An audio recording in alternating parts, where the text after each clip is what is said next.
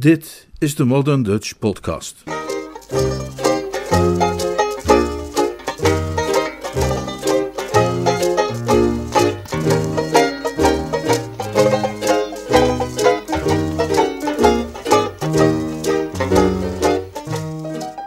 Het meisje in de taxi. Een roman van P.G. Woodhouse. Vertaald en voorgelezen door Leonard Beuger.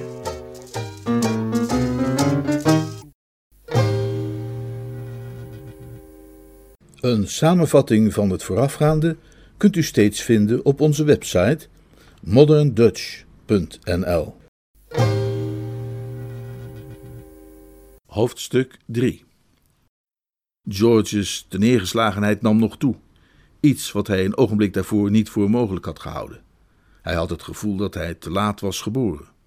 De beperkingen van de moderne beschaving ergerden hem. In de goede oude tijd, zei hij tegen zichzelf, was het allemaal heel anders geweest.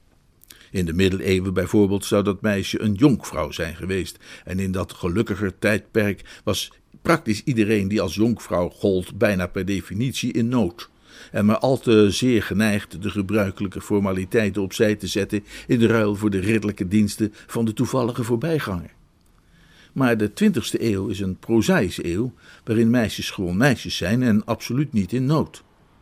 Als hij dit meisje in het bruin zou aanspreken om haar te verzekeren dat zijn hulp en troost tot haar beschikking stonden, zou zij ongetwijfeld die stevig gebouwde politieagent van de overkant erbij roepen en hun hele romance zou binnen dertig seconden zijn afgerond, of wanneer die politieman een beetje snel te been bleek, nog wel eerder ook.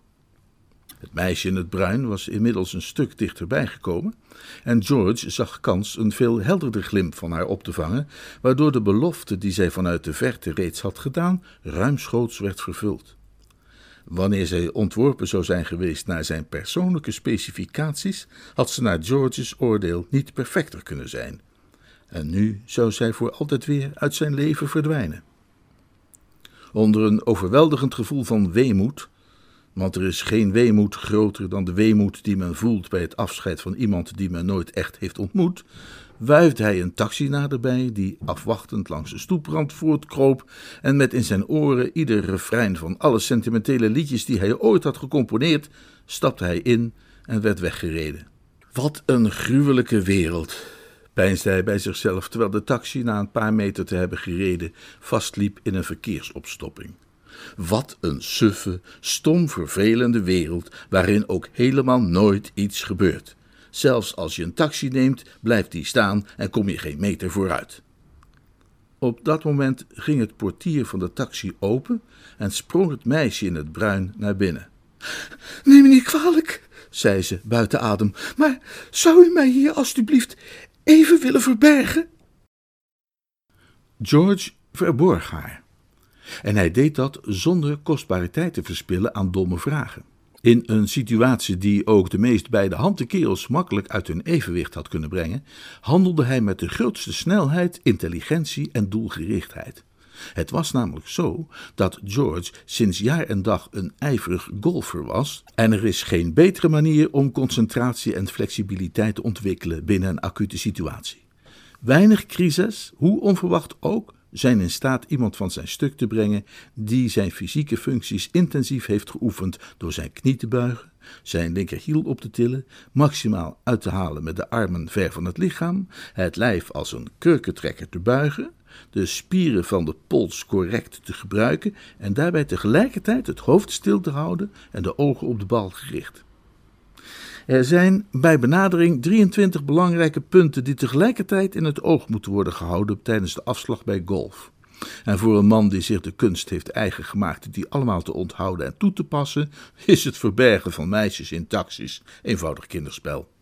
Het rolgordijntje dicht te trekken aan de kant van het trottoir was voor George het werk van een ogenblik en vervolgens leunde hij uit het voorste raampje dusdanig naar buiten dat het binnenste van de taxi volledig aan het oog van een nieuwsgierig publiek werd onttrokken. Heel erg bedankt, mompelde een stem achter hem, die vanaf de vloer leek te komen. Niets te danken, zei George met een soort vocaal chipshot vanuit zijn mondhoek, bedoeld om zijn stem een achterwaartse draai te geven en op de juiste plek binnen in de taxi te doen belanden. Hij staarde uit over Piccadilly met ogen waar de schellen vanaf waren gevallen. De reden leerde hem dat hij zich nog altijd op Piccadilly bevond. Anderzijds leek het hem ongelooflijk dat dit dezelfde straat was waarvan hij de aanblik een ogenblik daarvoor beoordeeld had als suf en stomvervelend.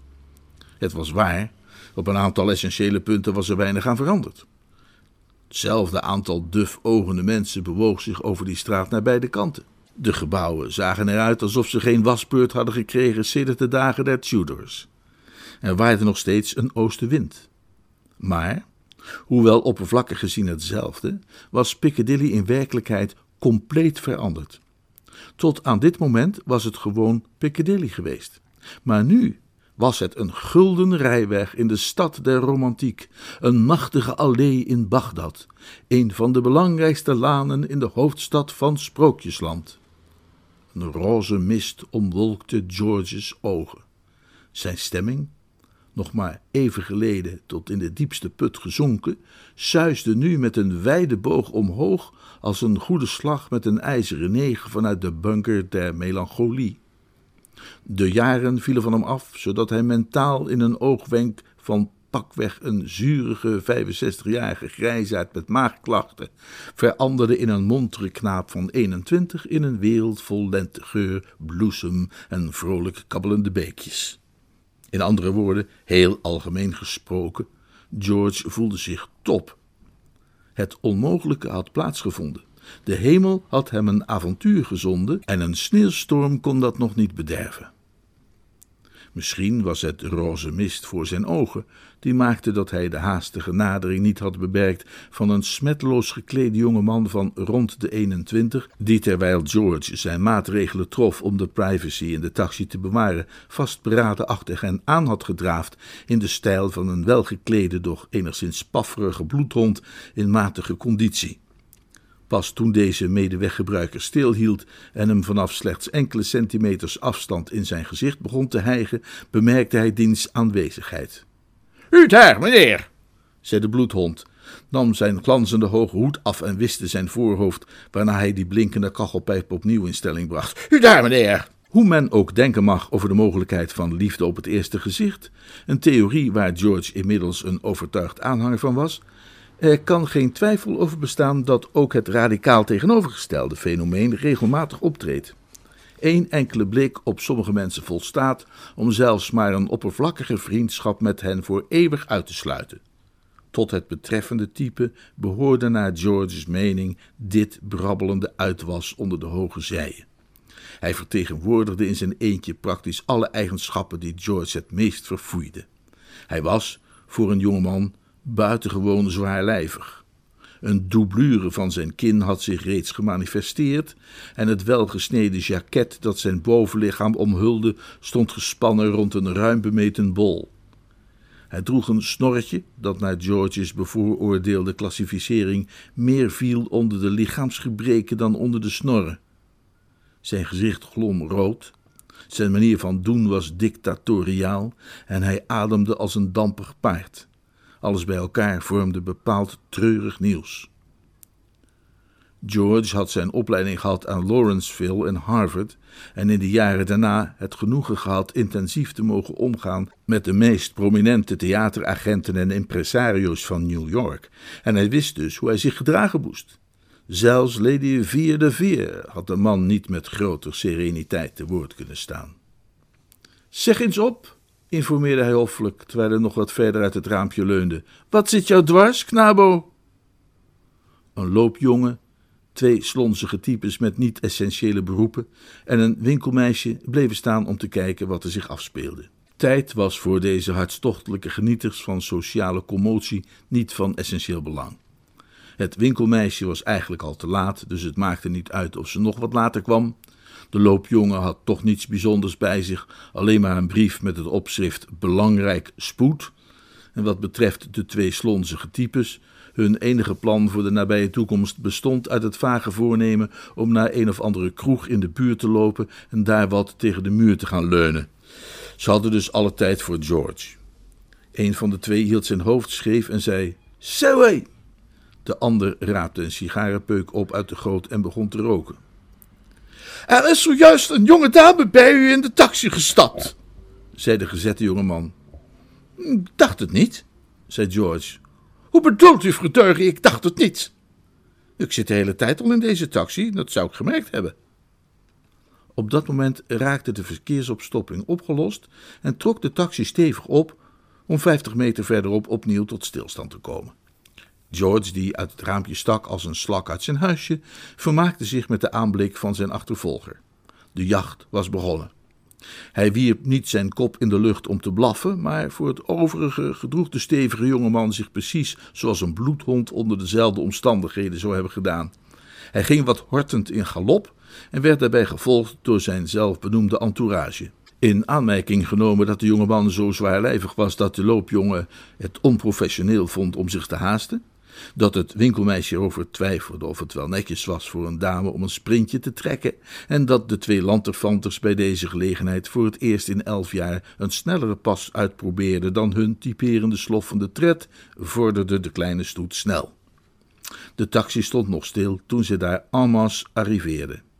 Daar is die meester, zei de loopjongen en veegde een druppel zweet van zijn voorhoofd met het uh, spoedbericht. Daar is die meester, zei de niet rokende vagebond. Zo hé! Ja, hier ben ik, bevestigde George minzaam. En, en wat kan ik voor u doen? De roker spuwde instemmend naar een passerende hond. De reactie leek hem volkomen gepast. Hij had zich in geen dagen zo geamuseerd. In een dorre, ondankbare wereld met daarin altijd te weinig jenever en te veel politieagenten, een wereld waarin de arme sloebers werden onderdrukt en niet eens rustig van een sigaartje konden genieten zonder dat er iemand op je vingers ging staan, had hij toch een moment gevonden waarin hij gelukkig, tevreden en vol verwachting kon zijn. Dit zag eruit als ruzie tussen twee rijke stinkers, en op de lijst van dingen die hem het meest konden boeien stond een ruzie tussen rijke stinkers hoog bovenaan. zei hij goedkeurend. Dat kan leuk worden. Het winkelmeisje had een kennis ontdekt in de menigte. Ze liet van zich horen. Mout, Mout, kom eens hier, er gebeurt wat. Modi voegde zich met misschien nog een dozijn uit Londens miljoenen bij de toeschouwers. Die behoorden allemaal tot de categorie die bijvoorbeeld ook zwijgend bijeenkomt om te kijken hoe een automobilist een band verwisselt. Ze hebben niet per se behoefte aan voortdurende snelle actie. Een simpel gat in de grond, toch niet een van de meest levendige of dramatische spektakels, weet hun aandacht vaak al voor urenlang te vangen. Zij staarden zonder ook maar met hun ogen te knipperen naar George en naar de taxi waar hij in zat. Zij wisten niet wat er zou gaan gebeuren of wanneer dat zou gaan gebeuren, maar ze waren stellig van plan te wachten tot er iets ging gebeuren. Het kon nog jaren duren of zelfs voor eeuwig, maar ze waren vastbesloten erbij te zijn wanneer er wat dan ook ging gebeuren. Er vielen speculaties te beluisteren. Het is het, ongeluk? Nou, Vense zak is gerold. Twee potsers binnen op dat matten. Geuze hebt de chauffeur belazerd. Een scepticus had een cynische opvatting. Het is iets voor de film.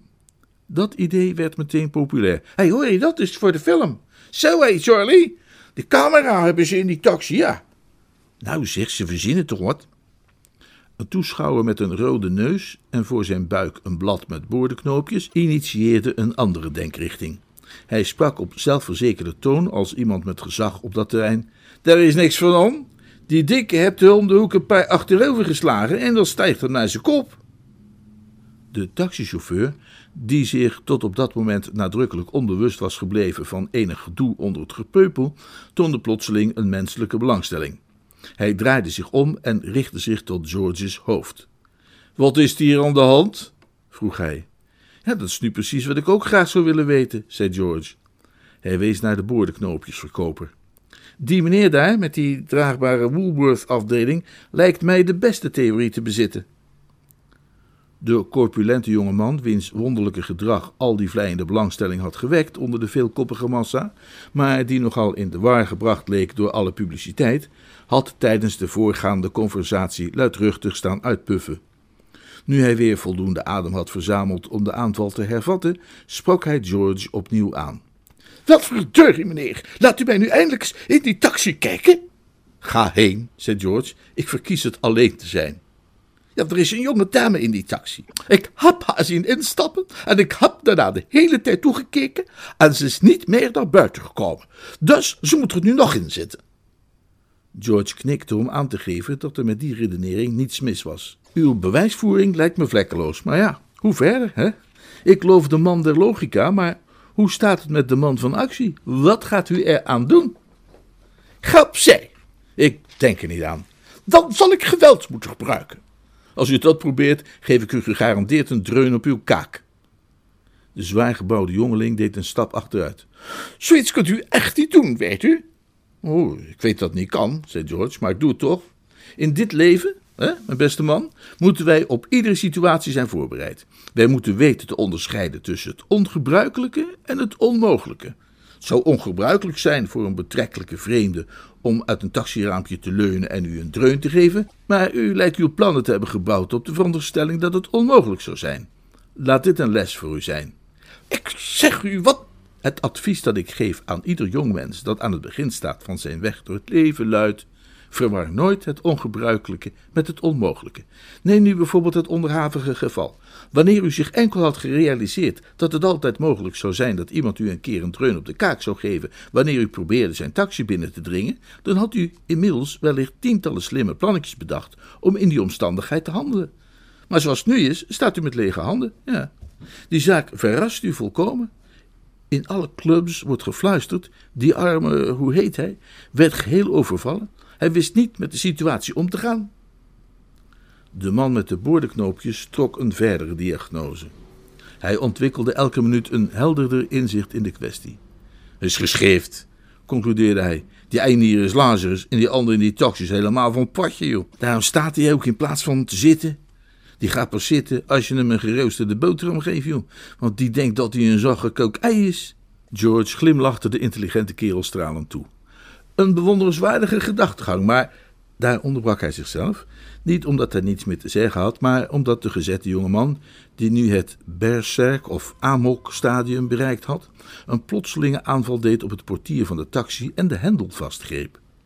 Voor hij het portier kon opentrekken echter, reageerde George met alle snelheid en vastberadenheid die zijn gedrag vanaf het begin had vertoond. Het was een situatie die vroeg om een subtiele strategie. Wanneer hij de aanvaller vrij spel liet met die hendel, of zelfs wanneer hij daar met hem om zou gaan worstelen, was het gevaar groot dat het portier zou opengaan en de aanwezigheid van het meisje onthullen. Anderzijds, om die dikker een dreun op zijn kaak te geven zoals beloofd, was volgens George ook geen verstandig beleid.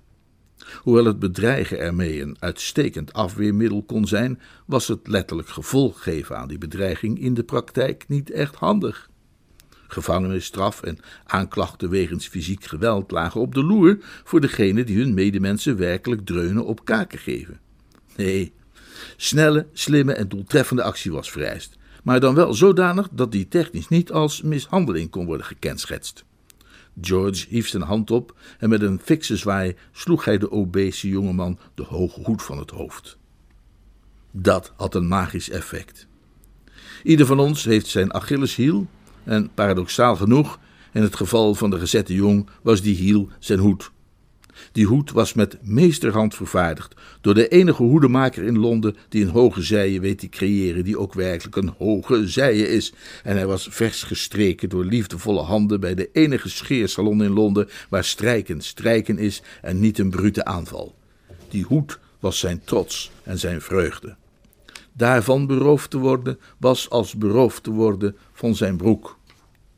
Het gaf hem het gevoel maar heel gedeeltelijk gekleed te zijn.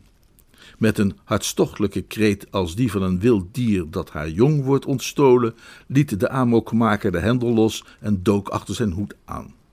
Op hetzelfde ogenblik begon het verkeer weer te rijden. Het laatste wat George Bevan ervan zag, was een groepscène met de gezette jongeman als het centrale personage. De hoed was keurig binnen de lijnen geslagen en door de loopjongen gevangen. De dikkerd stond erover gebogen en streek de zijde glad met troostende vingers. Het was te ver weg om nog iets te kunnen horen, maar volgens George zag het eruit alsof hij er tedere woordjes bij mompelde. Ten slotte zette hij de hoed weer op zijn hoofd en mengde zich tussen de andere weggebruikers, zodat George hem uit het oog verloor. De toeschouwers bleven bewegingloos staan staren naar de plek waar het allemaal gebeurd was en hielden dat vol tot er weer een politieman voorbij kwam die hen gebaarde door te lopen. Nog even vriendelijk wuivend voor het geval iemand van hen in zijn richting mocht kijken, trok George zijn bovenlichaam terug in het inwendige van de taxi en ging zitten. Het meisje in het bruin was opgestaan van de vloer, als ze daar ooit al had gelegen, en zat nu kalm in het tegenovergestelde hoekje van de taxi. I should hate you, but I guess I love you. You got me between the devil and the deep blue sea. You got